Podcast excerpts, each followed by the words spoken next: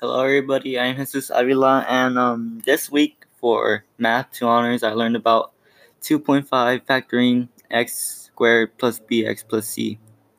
Well, um, you could it's like some like one variable could be negative, another could be positive, like b and c. They could be negative and positive. So when factoring x squared plus bx plus c, and b and c are both positive, then the factor should be positive. We should find factors that add up to add up to b. When factoring x squared plus bx plus c and b is negative and c is positive, factors have to be both negative. So we add up the negatives to get b, and we when c is positive, they turn to positive. When factoring x squared plus bx plus c and c is negative, one factor has to be negative and the other positive.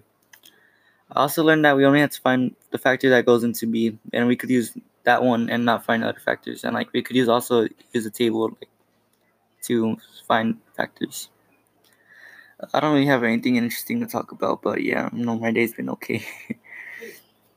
um, earlier I didn't really like understood what happened in that, so I'm gonna have trouble doing the podcast for that. But yeah, um, um, yeah, well, yes, I'm gonna leave now. Bye.